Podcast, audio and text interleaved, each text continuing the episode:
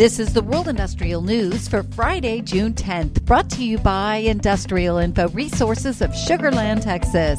This newscast is sponsored by AVEVA. Listen to part two of their podcast, Addressing Climate Change with the Internet of Things and AI. So, where I saw the uh, actual information becoming useful is that that's really a disruption in the information flow because it didn't know it was going to need the extra power and it didn't know how to get the power. So they actually purchase uh, very small, fast moving assets that cost them uh, quite a lot of money.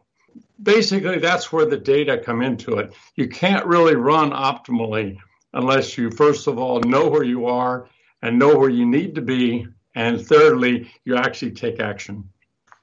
Thank you. So Pat, you know there's there's so many encouraging solutions that are coming out around AI and the potentials here. What's necessary to ensure data quality into AI and, and other applications and solutions? I've heard you explain it before as AI being the shiny race car that everybody wants. But we all know that we need the highway built for those cars to optimize performance on. Can you talk to us a little bit about this this foundational layer as a prerequisite to AI? What do we need to know to get there? It's a big question. Uh, getting the data and getting it in properly for what's expected by the application ha- has been a challenge. So I can give a couple of examples there. One would be if you look within a facility, you look at the informational needs of an operator versus the op- the informational needs of a maintenance person. An operator or operations, they basically are trying to have stability throughout the transient for material and energy balances, two, three days, something on that order. If you look at the maintenance people, they're looking for a cause and effect, a fault that may have caused a piece of equipment to fail, but they're looking at the same data. To hear the full podcast, search for IIR's Industry Today podcast on your favorite podcast provider.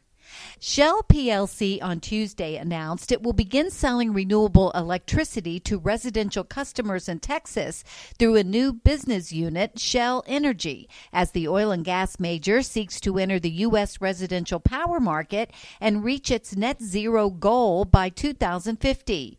Shell Energy also will offer Texas plans for electric vehicle charging, which will include free charging during off peak hours and a fixed electricity rate and a solar buyback plan so customers can get credit for excess solar power that is exported to the power grid. New York recently announced its largest land based renewable energy procurement to date, with awards for 22 large scale solar and battery energy storage system projects. Governor Kathy Hochul's office said they will strengthen the state's current pipeline of renewables to account for more than 66% of its energy production portfolio. Industrial Info is tracking more than $17 billion worth of active solar and battery storage projects across New York. Similar to long term goals found in other states, such as California, New York's 2019 Climate Leadership and Community Protection Act vowed to fully decarbonize the state's electricity generation by 2040, with an interim goal to obtain 70% of its electricity from renewable sources by 2030.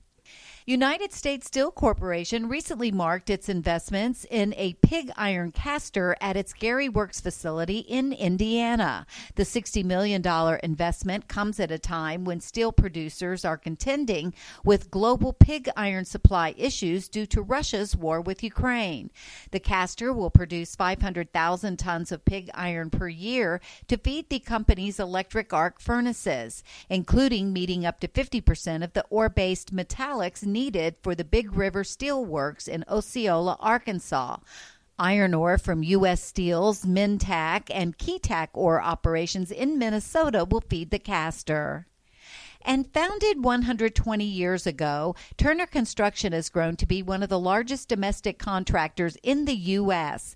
Industrial Info is tracking more than $15 billion worth of projects involving Turner, spanning a range of locations and industries, with the industrial manufacturing industry accounting for more than $9 billion worth of the company's projects.